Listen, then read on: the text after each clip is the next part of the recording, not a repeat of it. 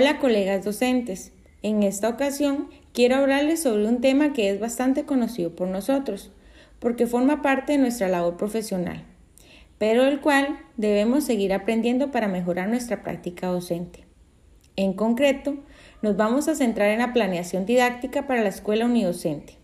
Esta es una modalidad educativa que parte de una realidad y contexto particular, por lo que requiere de un accionar pedagógico diferente. En primer lugar, debo decir que la enseñanza improvisada provoca estrés en la persona docente y el síndrome de no saber qué hacer. Por eso, las técnicas que llevemos al aula escolar necesitan ser planeadas para lograr el impacto deseado. En esta planeación del trabajo educativo, se pueden elaborar unidades donde las actividades interrelacionan varias asignaturas de manera interdisciplinaria. Una alternativa es el trabajo empleando temas para abordar los contenidos de los programas de estudios y las competencias establecidas por el Ministerio de Educación Pública. Para esto, se deben crear unidades con un enfoque de integración tanto de conocimientos como de procesos. La planeación por unidades temáticas ofrece muchos beneficios. Por ejemplo, brinda al estudiantado la oportunidad de aprender un tema desde las perspectivas de múltiples disciplinas. En el salón multigrado se genera un ambiente para, para, trabajar con todo el grupo en un mismo contenido, según el nivel de desarrollo de los estudiantes. Los temas facilitan el aprendizaje porque permiten a los alumnos explorar nuevos contenidos de manera más profunda. Además, los temas y las actividades que se incluyen están contextualizadas a la vida cotidiana del estudiantado y al contexto social. Asimismo, los temas crean un vínculo muy natural de la colaboración dentro del aula escolar y entre los estudiantes, maestros y personas fuera de este espacio, lo que enriquece el aprendizaje. Además, al enseñar por temas, se cubren más contenidos de los que se hubiera cubierto con actividades aisladas por lo que desaparece la preocupación por cubrir cada uno de los programas de estudios. Y pues, al permitir que sean los estudiantes quienes sugieran los temas de interés, se favorece su participación y motivación. Muchas veces, los docentes, al ser formados para enseñar en instituciones donde las clases se dan por niveles, Podemos tener momentos de incertidumbre al trabajar en una escuela multigrado. Por lo tanto, vamos a brindar algunos consejos para apoyar dicha práctica. Como primer consejo, se puede llamar a profesionales de diferentes áreas para que realicen charlas sobre los contenidos de un tema particular, de manera que se aborden en su totalidad en cada nivel. Además, para evitar la división de temas por niveles, se pueden aprovechar aquellos que no se organizan de manera secuencial mediante su revisión con todos los estudiantes. Por ejemplo, la prevención de incendios se puede estudiar por igual con todos los niveles. Ahora bien, en el caso de temas secuenciales, se pueden aplicar técnicas que promuevan el aporte de los alumnos desde el nivel en el que se encuentran. Por ejemplo, en la redacción de textos, los niños pueden aportar ideas y dibujos mientras que los de sexto elaboran los párrafos más complejos. Un consejo de suma importancia es dedicar más tiempo al desarrollo de las competencias, lo cual es posible gracias a la enseñanza por temas. Por último, para facilitar el trabajo multigrado se aconseja la implementación del trabajo en equipo para mejorar el aprendizaje por medio de la interacción de los estudiantes.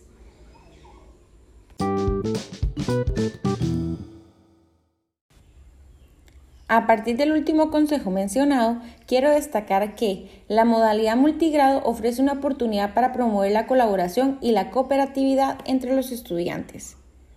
En este sentido, la interacción entre la diversidad de niveles se facilita mediante la formación de grupos, los cuales se pueden organizar de varias maneras. En primer lugar, presentamos la organización mediante grupos pequeños. Esta técnica permite al docente brindar una instrucción intensa a pocos estudiantes al mismo tiempo sin hacer separación por niveles. es decir, le proporciona un espacio para introducir un nuevo proceso o contenido con un nivel de profundidad de acuerdo con el grado de cada estudiante. Sucede entonces que mientras el docente trabaja con el grupo pequeño, los demás están trabajando en sus proyectos o tareas. El segundo caso es el de los grupos colaborativos, en el cual todo el estudiantado participa en la construcción de un trabajo o proyecto de manera conjunta. Aquí se combinan y se aprovechan las diversas habilidades y los estudiantes comparten todas las responsabilidades de los diferentes papeles que desempeñan. Por su parte, en los grupos cooperativos, cada persona puede tener una función diferente. No obstante, todas las funciones son necesarias para el cumplimiento de las tareas, es decir, tienen papeles complementarios como cuando se realizan proyectos. Y luego está el trabajo en parejas. En este método, los estudiantes reciben atención individualizada y se puede aplicar a casi cualquier situación de aprendizaje. Además, se puede poner al estudiantado en parejas, combinando la diversidad de habilidades y edades según el objetivo.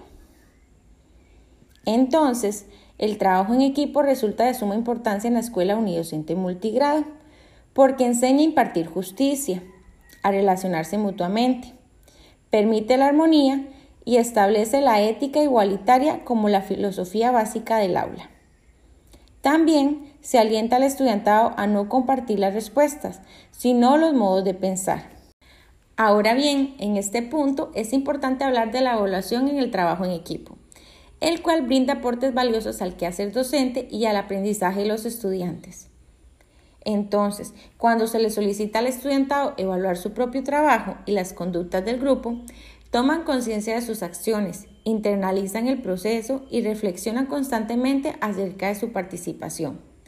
Además, se desarrollan habilidades relacionadas con la participación crítica, mediante la realización de comentarios respetuosos y la escucha reflexiva, permitiendo el crecimiento individual y grupal.